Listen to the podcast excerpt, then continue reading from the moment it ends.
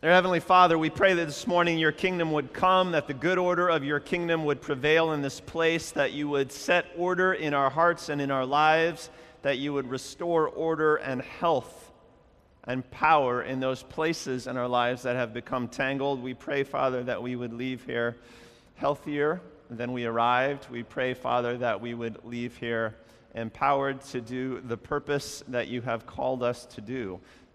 We pray, Lord, for the ministry of your Holy Spirit and your angels in our midst, that today uh, the change in this room would be more than the sum of our efforts to change.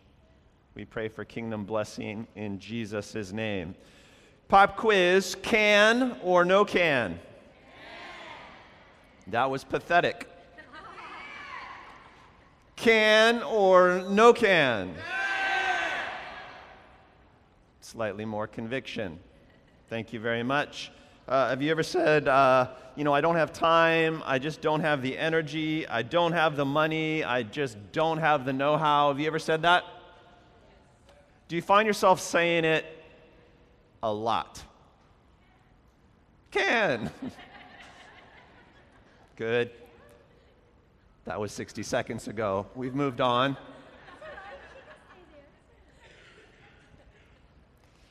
Um, do you find yourself saying it a lot? Saying, well, you know, I just don't have time for that, or I, am just, I'm just not ready for that.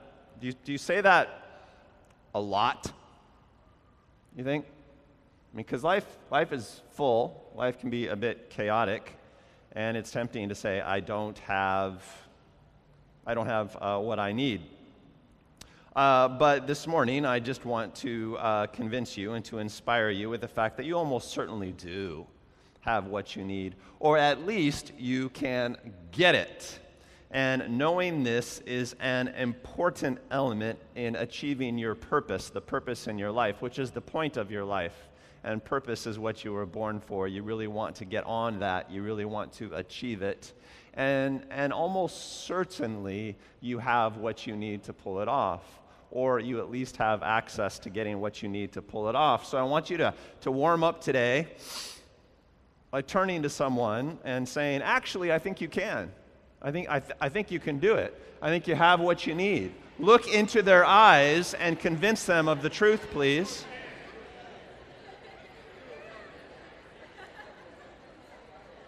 Yeah.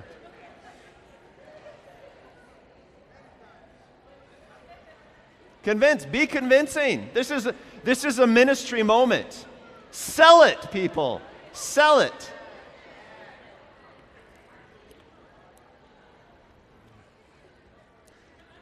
Thank you. Uh, we're in a city a series. We're sort of wrapping up a series on, on what we've called inner health and fitness, uh, trying to, to really be strong internally. Uh, the thing is that you can, you can actually you know, be doing okay at, at your ministry in life. You can be doing okay at your calling. You can be doing okay in most of your choices. You can be doing okay in your worship, but still kind of get taken out in life, have your, have your feet taken out from under you uh, frequently with some personal weakness, some, some lack of fitness that just crops up to get you. Or uh, maybe it's just one thing in your life that you simply have, have failed to take care of, and that one thing can ruin all the other things. It can be the chink in your armor or the one tragic flaw in your life. And personal health means getting rid of these little pockets of unhealth, these little pockets of dysfunction, these little pockets of weakness or sickness that take you out. Health in life is determined by what we do to feel powerful. All humans are driven to do what makes them feel powerful. Unhealthy people do things that make them feel powerful in the short term, but actually weaken them in the long term. And the illustration we've been using is junk food. When you feel the need for food comfort, you reach for the malasada and you eat the malasada, and it makes you feel very powerful in the short term. I get an amen over the long term, it will not truly make you powerful. Sorry, it will actually make you weaker. You know, and the more you go to that malasada, brother,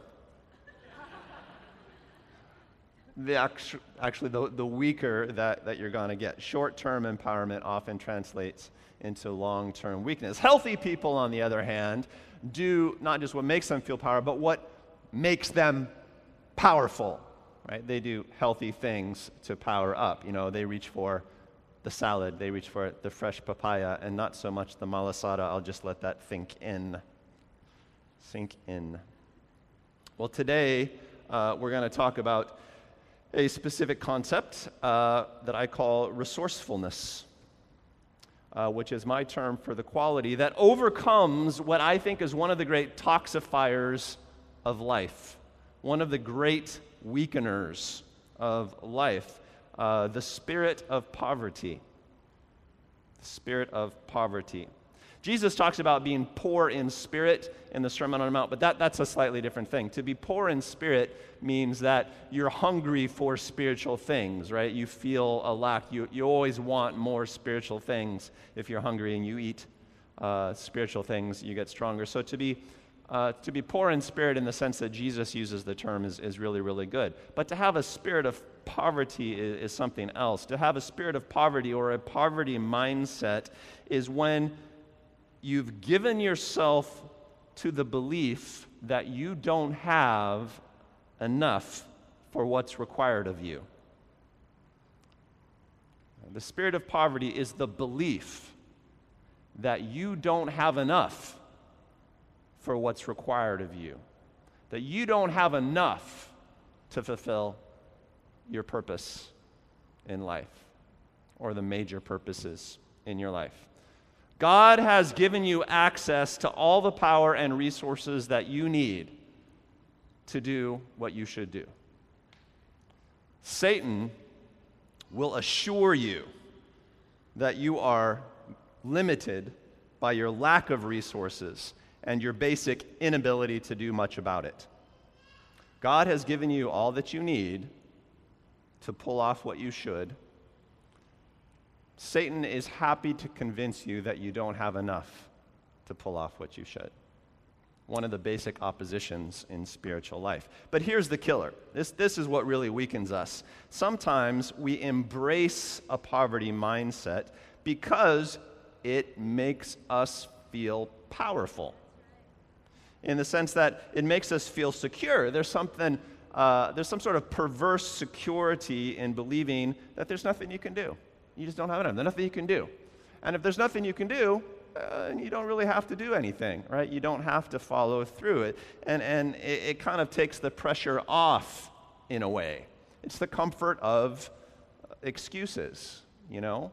And, and that, is, that is really comforting, particularly in the short term. And sometimes we can get ourselves to a place in life where we just embrace that wholeheartedly, sometimes unconsciously but we get into a spirit of poverty in such a way that we just we excuse ourselves from purpose. And that kind of feels secure in the short term. and then in the long term, it comes back to bite us in the butt and makes us feel very hollowed out in life. It's a false comfort that can ruin you. Well, how, how does this happen? How do, how do we get ourselves into a poverty mindset? Well, I mean, uh, the problem with answering that question is that there's so many different things uh, that can get us into a poverty mindset. Because, I'm here to tell you, life is hard. Disappointments happen. And we've all had them. But some of us have had them a lot more than others you know, I'm a firm believer that some lives are harder than others, and that's often a very injurious thing to experience. You know, if your life is harder than someone else's life, you look at that other life and you feel relatively impoverished. And that can really scar you. That can develop mindsets in you. So, so what happens is that you experience some bad outcomes, you experience some bad losses, you experience some bad disappointments in life, and that leads to embracing the bad outcomes, right? Some disappointment happens in your life, and, and there's a way in which, look, you just have to accept it and move on. But the way we accept it, that's where the danger comes in. Do we accept it because, you know, hey, life is hard, stuff happens, but faith overcomes? Or do we accept it and accommodate it in a way that makes us feel really impoverished? You know, in order to accept that, here's what I'm going to do I'm going to change the way I think about my life. You know, I'm going to stop hoping. I'm going to stop believing that my life can get better because that takes the pressure off. And that sort of acceptance, well, it's not really acceptance, it's resignation. You resign yourself from good outcomes at that point. You know what I'm talking about, right? I could talk longer about that, but you get it. Because, you know, in one way or another, I think we've all at least been tempted uh, to go this way. So you have a bad, bad, bad outcome, and then you end up embracing the bad outcome in a way that's not really healthy. Maybe you even use faith to embrace disappointment in your life. Was what we can do is that we can change our faith. We can reshape it. Instead of having faith that says, I can overcome any challenge in life, instead of, of emphasizing that sort of faith, we begin to emphasize the faith that says, I can endure all the crap in life. And we come to identify solely with endurance faith instead of overcoming faith. Now, is endurance faith bad? No, it's vital. You know, it's, it's life giving, but it's incomplete. Right? It's incomplete. And so, if you have endurance faith that doesn't also make room for overcoming faith, if, you, if your faith is entirely tuned to enduring bad circumstances, less than ideal circumstances, and not at all tuned to overcoming and getting good outcomes, then you're halfway there. You're, you're, you're stuck in the middle. And that's no good. That will weaken you. So it's an incomplete uh, sort of faith. You following that? So you have bad outcomes. We embrace the bad outcomes, perhaps. We alter our faith to endure by editing the faith that compels us to overcome. And eventually that believes that leads to disbelieving in good outcomes. We make this deal with ourselves where we just decide that good outcomes aren't going to happen for us. And then that's just one less thing to worry about. And then that leads to self fulfilling poverty expectations because if you don't believe that good outcomes can really happen for you, if you really don't believe that overcoming and breakthrough and fruitfulness can happen for you.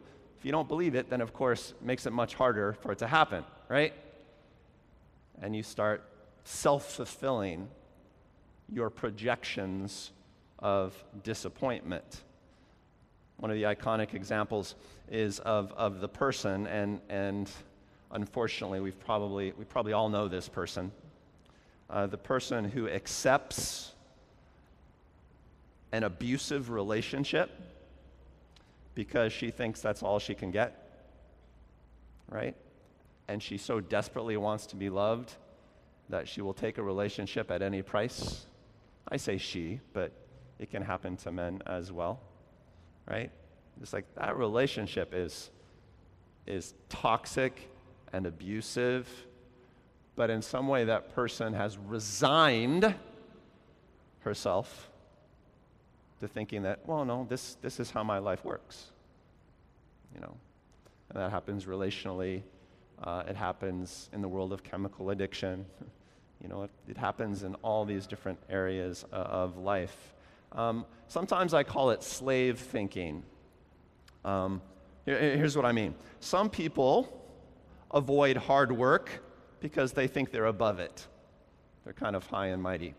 But some people avoid hard work because they don't think it will do any good.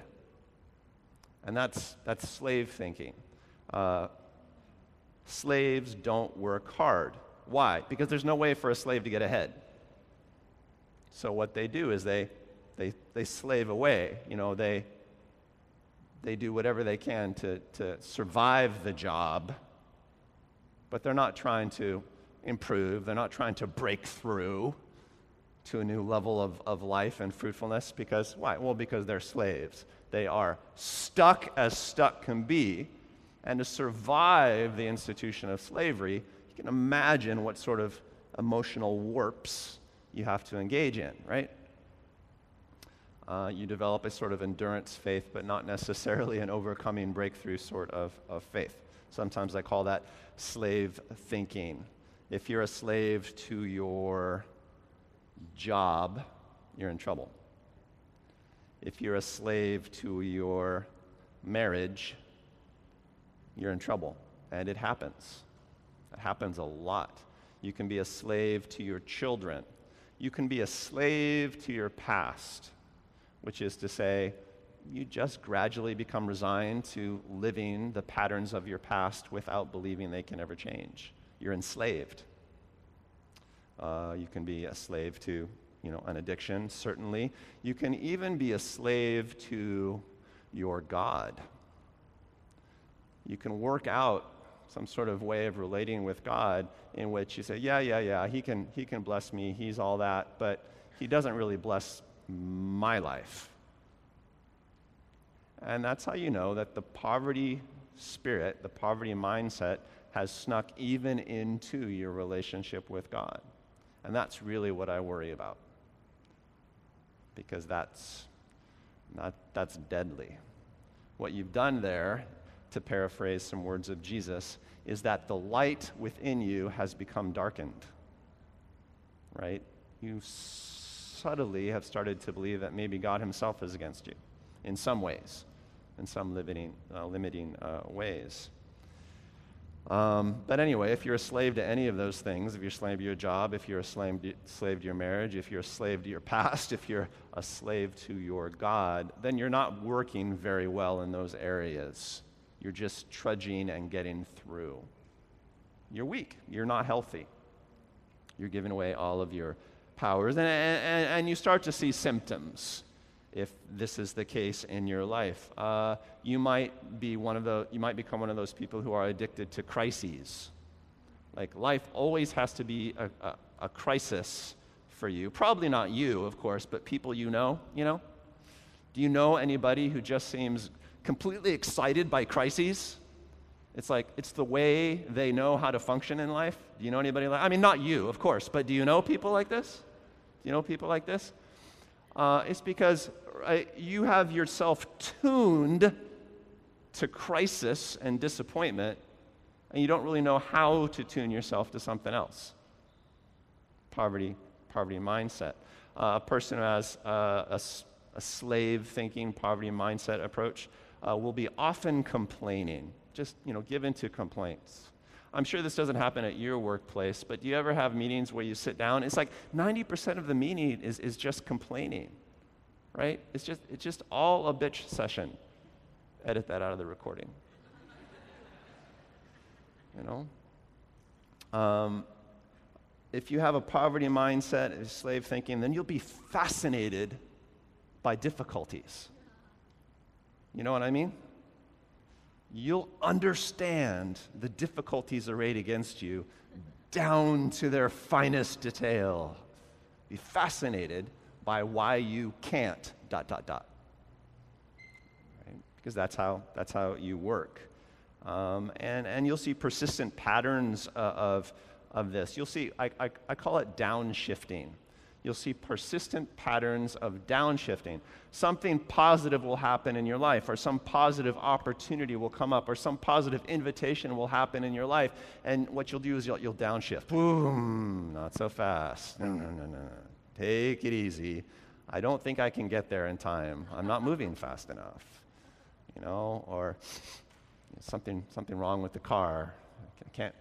There, surely there are reasons why I can't do that surely, because you're just, you're just not tuned for it. And, and it seems a, a bit irrational, but we do this, don't we? Just say amen if you know what I'm talking about. We do this. We do this a lot. Sabotage, self sabotage. Was that your word or JoJo's? Sounds like a vocabulary word. Um, one of, the, one of the reasons I call it the spirit of poverty, because I, I, really think there is a spirit of poverty. I think, I think there's an evil spirit of, of poverty out there. I'll never forget the first time um, I, uh, I visited uh, a really, really poor country. I, I visited Bangladesh for the, for the first time. And I was going to do some missions work there. And we flew into the airport in Dhaka on this you know, fairly small plane. And uh, the flight attendant opened the door, and we were standing in the aisles. And I wasn't really paying attention. I was fiddling with my backpack or something. And I just gasped as I just sensed in my spirit the oppression of poverty, right? It wasn't a condition, it was a, it was a spirit. There was an entity out there. There, I don't know, there were just demons enforcing the mindset of poverty. And, and like before I stepped on the plane, the Lord was talking to me about, you know, it's, it's not that things are bad, it's that everybody expects things to be impossible. Go get them. that was kind of the Lord's pep talk uh, to me, but it was very, very clarifying. Uh, and I see some of you who have done missions work sort of nodding your head. It's like often the first thing you need to change is the spirit that people follow, is the mindset with which people think. And that can be true of our lives uh, here individually uh, as well. I've, I've spent a lot of time ministering in, in very poor subcultures, not just internationally, but around our country as well, living in neighborhoods that are among the worst neighborhoods in, in the country and, and, doing ministry there. And, and the primary problems are not material.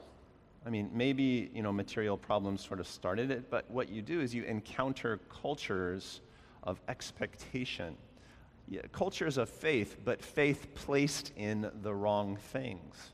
I find, generally speaking, that people who have really grown up in an impoverished environment can be geniuses at believing they can't do things.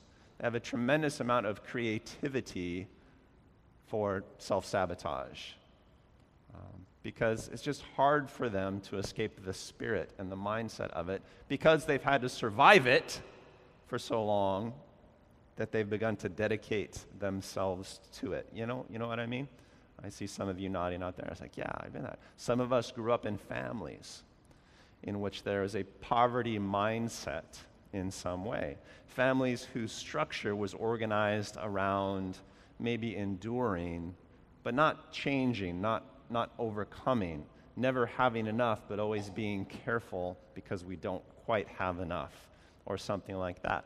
And that can be sort, sort of uh, uh, scarring. I, I think uh, the family that uh, I lived in, at least for part of my upbringing, uh, was, was like that.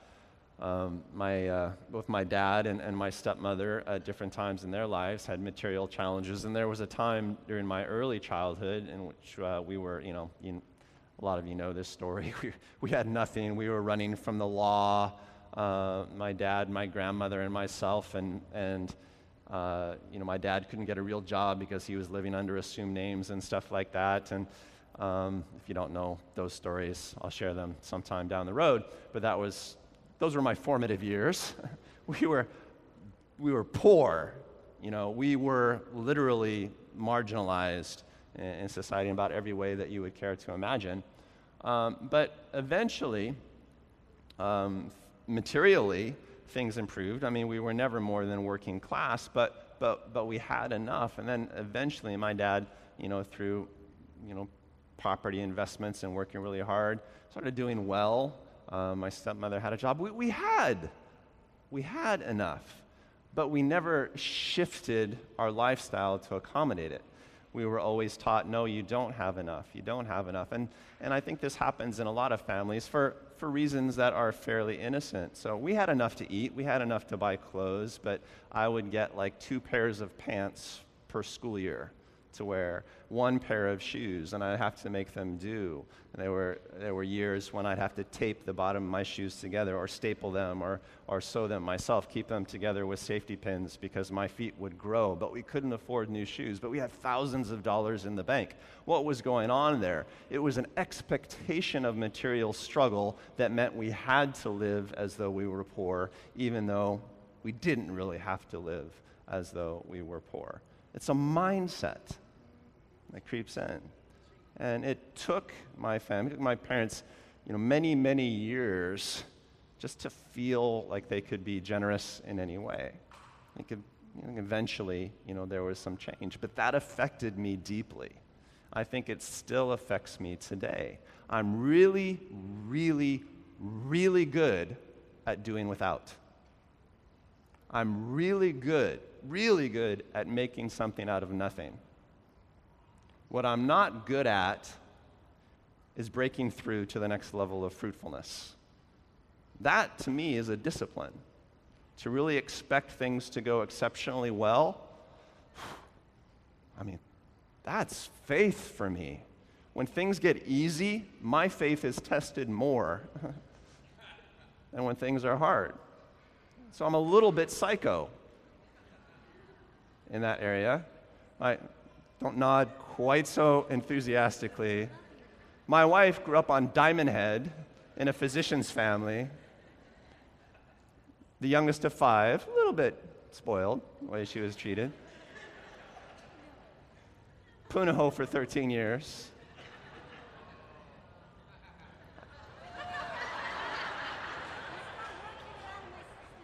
And then she married me.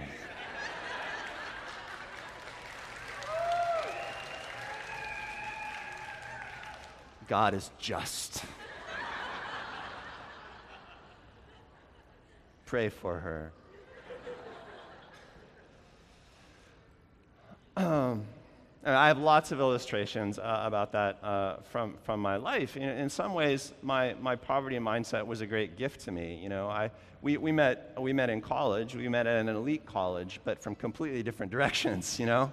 She came from an expectation where, you know, she would go to an elite college, and I came from, you know, uh, a valley that nobody escapes. Um, and uh, we got to college. I didn't have enough money to pay tuition and stuff like that. I would scrounge food uh, from you know the leftovers that people would leave behind on tables in the student union and stuff like that. But I did great in college. I did fine. That did not bother me. That did not bother me because I was equipped for it. But then when something bad would happen, I would deflate. You know, when things didn't work out, because I would just say to myself, well, here we go again. Here we go again. I was getting ahead but now, you know, I'm going to I'm going to be scrounging food forever. And that's where the poverty mindset would come back and, and, uh, and wipe me out. And of course, you know, my story, it eventually led me to very severe depression in which I despaired of life, you know, thought about, about killing myself because when you truly believe you can't get ahead, well, you can only keep that up for so long. You know, particularly an ambitious guy like me. Know, I was blessed with, I think, kingdom ambitions, but I had a poverty mindset. And uh, they came to a head in my life in, in severe ways. I just, you know, share that generally because maybe some of you feel uh, the same sort of thing.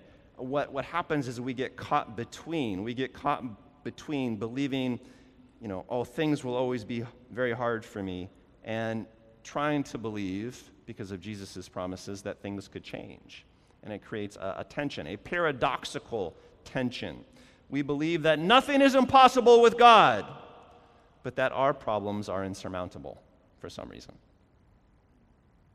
And we just kind of live in that paradox. And eventually that paradox will erode your, that tension will erode your faith in God. Right? And what happens is, and here's the upshot, you subtly decide that your purpose is impossible. You subtly decide that your, not, your life will never be what in your heart of hearts you suspect it should be. And I say you subtly decide this stuff because, you know, your faith in God doesn't allow you to articulate it really, really clearly. But you find yourself settling down, not in a good way. in a literal way. You just sort of disqualify yourself for various reasons. And, and you can come up with a hundred different reasons if you have to. But, you know, you're not a breakthrough person. You just don't conceive of yourself that way if you were forced to admit it. we see these people in Scripture, and I like them when we see them because I identify with them so much. I love the disciple Thomas. Sometimes he's called Doubting Thomas. I think he gets a bad rap. He's actually one of my heroes. Uh, I like this guy. I want to have a beer with Thomas when we get to heaven. Because Jesus and the 12 disciples are going into Jerusalem. And all the disciples are a little bit screwy in the head. You know, they, they don't quite understand things perfectly. We know. And Jesus has begun to tell them what's going to happen. Look, you know, frankly, guys, I'm going to be killed. Why are we going to Jerusalem, Jesus? No, no, I'm going to be killed, and in three days the temple will be rebuilt. You know, it's like all of these little discussions that Jesus is having with them in order to prepare them. And, and finally, you know, in their outskirts of Jerusalem, they have a showdown conversation. And, you know, the different accounts of it, this is, this is where Peter tries to convince Jesus that he doesn't have to go through with it. And Jesus is like, Get behind me, Satan. Uh, Judas has decided he's just going to betray Jesus because he can't handle it uh, anymore. He had his expectations that were not met. And Thomas says this Thomas says, Well, guys, let's go with him and die also. That I can identify with. It's like, yes, that's exactly what I would have said. Because I have the faith to die. I'm good at dying. What I'm not so good at is kind of overcoming and breakthrough. And so, you know, Thomas, Thomas leads the disciples in. I think, yeah, you know, for that one narrow slice of faith, I think Thomas had more than any of the other guys. You know, I'm willing to die. That, that I can do. I don't know anything about Thomas's background, but I can, I can guess some of it. You know, I bet you that Thomas was not unfamiliar with disappointment. I, I, bet Thomas had become really, really good at living life in the shadow of disappointment and failure. I think he probably loved Jesus because Jesus promised something different than that. But to stick with Jesus, he only had that stamina to draw on. And, you know, Thomas carried through. The problem for Thomas is that when things did get better, the sort of faith that allowed him to hang with Jesus through disappointment did not allow him to believe in resurrection and breakthrough, right? And that's why we call him doubting Thomas when Jesus shows up after resurrection to his disciples for the first time, everybody's really excited. Thomas is not there in the room, hiding with the other guys. Again, I like Thomas, right? He's disappointed. Jesus is dead. Everybody is crestfallen. They're all hiding because they think the authorities want to kill them as well. And Thomas is like, screw that. I'm going for a walk. If they want to kill me, they can kill me. He had the faith to die but he didn't have the faith to believe things could get better. And then Jesus appears to the disciples, and then Jesus goes, and Thomas comes back, and they're like, Thomas, he's alive! And he's like, Yeah, like I'm gonna believe that. Look, I can handle the disappointment, but unless I put my fingers in the scars, dot, dot, dot, and then Jesus shows up, and he's like, Yo. And Thomas has a moment there, right? he has to he has to grow and you know of course you know the rest is history by which i mean the rest is history thomas becomes the most adventurous of all the apostles uh, if you read the early church histories uh, by, by historical tradition thomas traveled farther than any of them thomas was martyred in india that's as far as, as he got once he took off he never came back he never came back complete faith you know, that stamina ended up being an asset. I love Thomas. Snaps for Thomas. Uh, we're getting to the scripture a little bit late, but it's in the back of your program. Fortunately, I think it's a fairly familiar story, and we'll wrap up some of the things we've been talking about.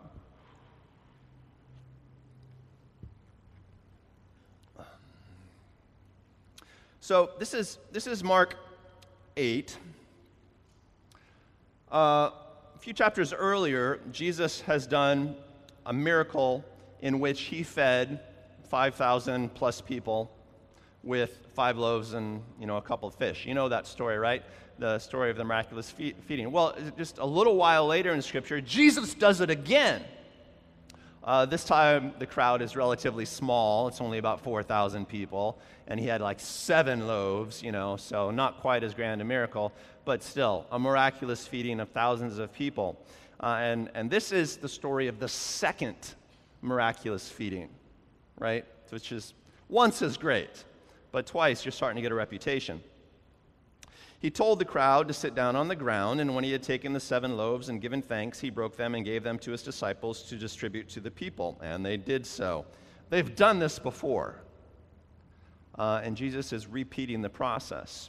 They uh, had a few small fish as well, which is not, not like a huge coincidence. This is travel food for people. They would carry around uh, probably something like barley loaves, and then and dried fish or smoked fish because that was easily preserved. And they were by the sea, so they had a lot of fish. So, you know, it was the, the typical, you know, this, this, was, this was their spam musubi. This was, you know, rice and spam. It's like loaves and fish, same sort of thing. Uh, it might be the same sort of thing. I don't know what's in spam. The people, the people ate and were satisfied. Afterward, the disciples picked up seven basketfuls of broken pieces that were left over. About 4,000 were present. After he had sent them away, he got into the boat uh, with the disciples and went to the regions of Dalmanutha. And the Pharisees came there. So they've just done this miracle, they've crossed the lake, and the Pharisees see them coming. The Pharisees are the religious experts, they're the high and mighty of the religious society of Jesus' day. And the Pharisees came and began to question Jesus. To test him, they asked him for a sign from heaven. Ironic. The dude has just fed 4,000 people with, you know, five pieces of bread and a few fish. And the Pharisees showed up and they said, Hey, impress us, give us a sign. And it says, he sighed deeply. I, I, bet he did. I bet he did. I imagine what that sigh was like. Oh, you got to be kidding me. Um, he sighed deeply and said, Why does this generation ask for a sign? That word generation is probably a bad translation. Uh, the word means uh, the, this people or this group of people. So, I, what he's essentially saying there, why do these people keep bugging me? Uh, why, why do these people ask for a sign? Truly, I tell you, no sign will be given to it. No sign will be given to this group. And then he left them, got back into the boat, and crossed to the other side. So it was quite a day. Like, let's just get out of here, guys. The disciples had forgotten to bring bread, except for one loaf that they had with them in the boat. Be careful, Jesus warned them. Watch out for the yeast of the Pharisees and that of Herod who was sort of the traitorous, false Jewish king of the day, a hypocrite. And they discussed this with one another and said, It's because we have no bread. We're in trouble because we don't have any bread. Irony. Aware of their discussion, Jesus asked them, Why are you talking about having no bread? Are you kidding me? Do you still not see or understand? Are your hearts hardened? Do you have eyes but fail to see, and ears but fail to hear? And don't you remember when I broke the five loaves for the 5,000? How many basketful, how many basketfuls of pieces did you pick up? Twelve, they replied. And when I broke the seven loaves for the four thousand, how many basketfuls of pieces did you pick up? They answered, Seven. He said to them, Do you still not understand? they don't understand. We do. Somebody explain it to me. What's going on here in this conversation? Well, some of it is obvious, and some of it I think is, is a, little bit, a little bit subtle. I think, I think the disciples, they have seen tremendous miracles. They have seen a truism of the kingdom of God. They have seen firsthand that, and write this down, in the kingdom of God, what you have is always enough. In the kingdom of God, what you have is always enough.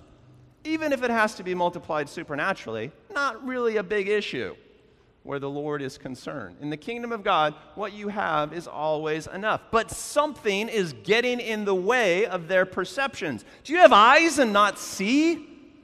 Can you not perceive? Jesus is saying, what, what has happened on this day that has screwed the disciples up? Well, I think it probably has something with the conversation with the Pharisees. Jesus has done this incredible miracle. He's seen breakthrough. He's seen fruitfulness. The disciples are a little tired, but they got to participate in this great thing. And then they have an encounter with the upper class. Then they have an encounter with the authorities, with the experts. And they say, Jesus, give us a sign. And Jesus is like, you know, guys, no, I'm not even going to play that game. Forget it.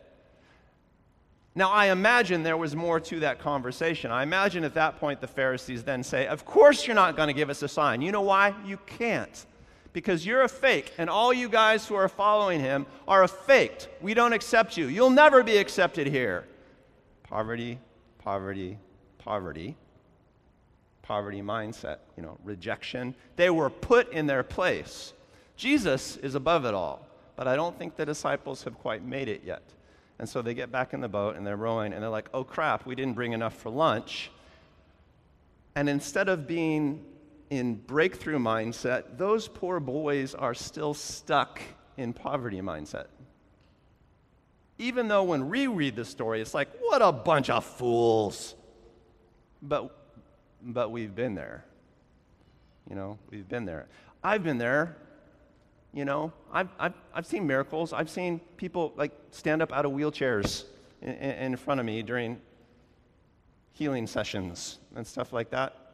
And I still think on my off days that God might be against me. And it's just about mindset. And this is just a great example of it. And Jesus is like, what, what is it? Right? Uh, you're not hearing, you're not seeing. Are your hearts hardened? Is there something going on emotionally? And I think he was actually trying to be a little bit pastoral there. Why don't you understand? One loaf for 13 people? Not a problem. I just did, you know, the five loaves, 5,000. The ratio is in our favor. But, but they have a mindset issue that they just can't break out of. Do you get it? This is a mindset problem. It's a mindset problem. In the kingdom, what you have is always enough. But how? Okay, resourcefulness. Let's kind of end on this really quickly. Resourcefulness. Resourcefulness is simply using what you have to achieve what you should. And it is your privilege in the kingdom of God. In fact, it is one of your greatest privileges in the kingdom of God. If you should do something, by definition, you have what it's going to take to pull it off. And, you know, tons of great Bible stories. When did Jesus ever pick the right person for the job? When did Jesus ever pick the person who had enough to pull it off? God always picked the unlikely person, right? David in front of the army of the Philistines facing the giant can't even wear Saul's armor. Right? He had nothing that he was supposed to have, but he's like, you know, I, I, I throw rocks at bears. Let's do this thing. right? He was resourceful. He thought of something that nobody else had. And he went out there and he became the hero of, of the nation. It's a spirit of resourcefulness. We read the story of Gideon in the book of Judges. You know, God raises up a coward. He was definitely a coward. And, and he, he rallies all the people of Israel to himself to fight off uh, the enslaving tribes, to fight off some of these Philistines again. And, and before, on the eve of the battle, God says, No, you have too many. I'm going to whittle it down to just 300 guys. And you have to fight their army of thousands and thousands of guys. But you know the story. Eventually, Gideon and his 300, they surround the camp with torches and clay pots. They came up with a trick. With, you know, they were resourceful, and what they did is that they crept up on them and then they broke the clay pots, revealing the flame of the torches. The enemy soldiers woke up and they have the feeling that they're surrounded by a great army, even though it's just 300 doofuses. And, and they, they panic and they end up uh, largely killing each other in the darkness as, as they panicked. And I think, you know, the Lord sowed a little confusion into their camp as well. All of these stories of resourcefulness because he wants to raise up a resourceful people. That's where all the good stories are. Uh, resourcefulness comes with an understanding. In the kingdom, what you have is always enough. But also, things are often harder than they should be. That's the kingdom combination. That's what the Bible preaches, if it preaches anything. If you follow God, What you have will always be enough, and your life will be harder than it should be. You see God just drilling his people in this concept. He, he, he breaks the Israelites out of Egypt. He leads them across the wilderness with a pillar of fire, right to a dead end. Their backs against the Red Sea and the massive Egyptian army coming down on them. It was the worst place they could be strategically. And, and the Israelites complained to Moses, like, what? You couldn't lead us, you know, to a defensible position? you can't even do that much. You let us out here so that we can be killed. It was a bad choice, a dead end. Great. We get out of slavery just to be murdered in the wilderness with our backs to the water. And, and, and what happens? Miracle. But that good story comes from things being harder than they should have been. God leading them to a dead end. And if God has led you to a dead end, you know, you might have that feeling. Boy, my life is harder than it should be. My life is harder than it should be. What you need to do is to match that with its sister belief. But in the kingdom of God, what I have is always enough. Boom! That's the power of combination. That's, that's the complete protein. When both of those things make sense to you together. You following me? That's the kingdom morality. So you're here and you're faithful, uh, but maybe some of you have stopped expecting progress in life. Maybe for some reason you've developed a poverty mindset. What should you do? Jesus says, In this world you will have trials and tribulations, but fear not, I have overcome the world, which is a long winded way of saying you can't let it get to you. You can't let it get to you. In this world, you'll have trials and tribulations. Bad outcomes will happen. I'm here to tell you, people, failure is an option. I've experienced it plenty. But you can't go around expecting failure. That would be the wrong mindset. I think of Hall of Fame baseball players, Hall of Fame uh, hitters. Uh, Hall of Fame hitters, if you bat 300, which means if you get a hit three out of every 10 times that you come to the plate, you'll go into the Hall of Fame in professional baseball. Another way of saying that is if you fail seven out of 10 times, you are so excellent that you'll be enshrined in the Hall of Fame. And, and I love that game uh, for that reason. Now, any of you played baseball, or really any, any sort of sports, any sort of difficult performance item, when you go to the plate, you know statistically you're going to fail at least seven out of 10 times. But every time you go, you have to expect you're going to get a hit. Because if you don't expect you're going to get a hit every time, you'll never get any. So to get three out of 10, you have to expect one out of one. So there's a positive expectation that allows you to get through a majority of failure. And that is life. That is life. I have failed to heal people miraculously more than any of you have failed, probably. Why do I know? Because I probably prayed for more sick and injured people uh, than any of you. Probably. Know, some of you are catching up with me, I think. Um, I, but, you know, if, if I fail to heal nine people who come forward for healing from paralysis and being wheelchair bound, but I succeed in miraculously healing one paralyzed person, one, is that worth it? And two, doesn't that prove there's a miraculous God in my life? I mean, when the standard of performance is doing the impossible, one out of 10 is not a bad ratio. When it should be zero out of zero. And I feel like that's my life. And in order to get one out of 10, I don't know exactly what the ratio is, but in order to get one out of 10, I need the faith that helps me navigate 90% failure. And that's fine. That's fine. And that's just a principle that you can apply to your life. Don't just have the faith that endures the failures, have the faith that expects the breakthrough. And if you get some failures, doesn't really change the level of ex- expectation that you need to have. Because in the kingdom of God, what you have is always enough, but things will be harder than they should be. Because that's how you get the good stories.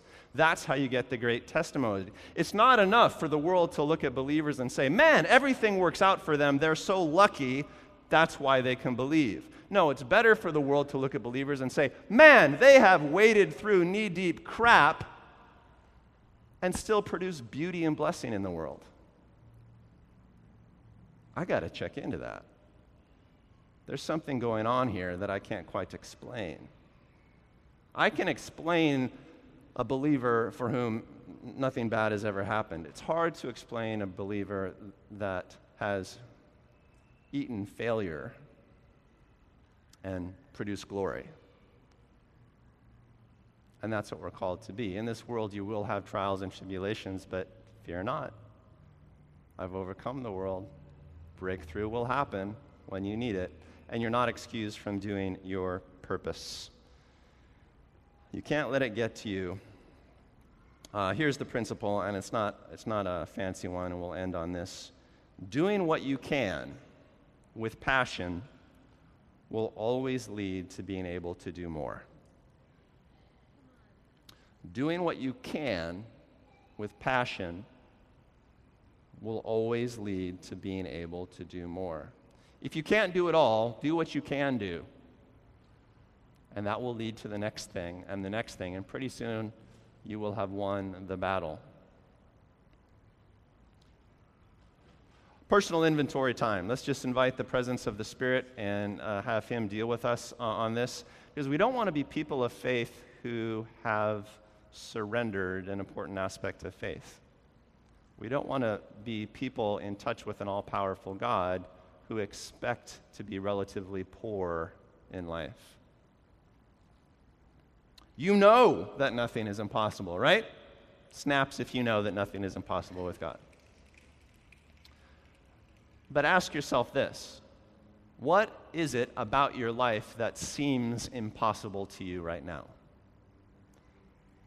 Okay, you know that nothing is impossible, but do you believe that something is impossible in your own life? There's often a tension between knowing and believing. So, what is it? It might be subtle. That's the thing about mindsets.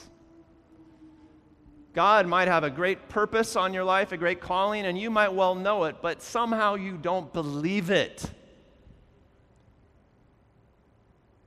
Somehow you're not letting yourself proceed on it. Why?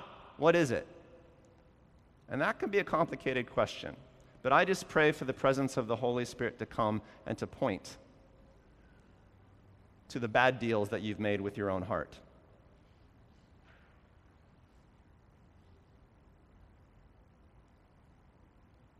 Let him, let him speak.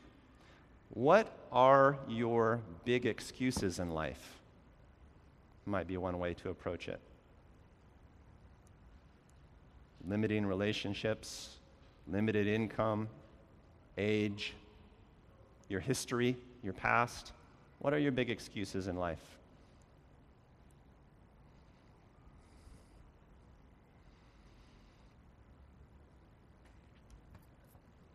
Heavenly Father, I pray that you would uh, seal up the, the, the, the, cracks in our armor, uh, the places where we are leaking faith the bad deals that we've made with our own hearts. I pray that you would heal us of poverty mindsets this morning. In Jesus' name, uh, we pray.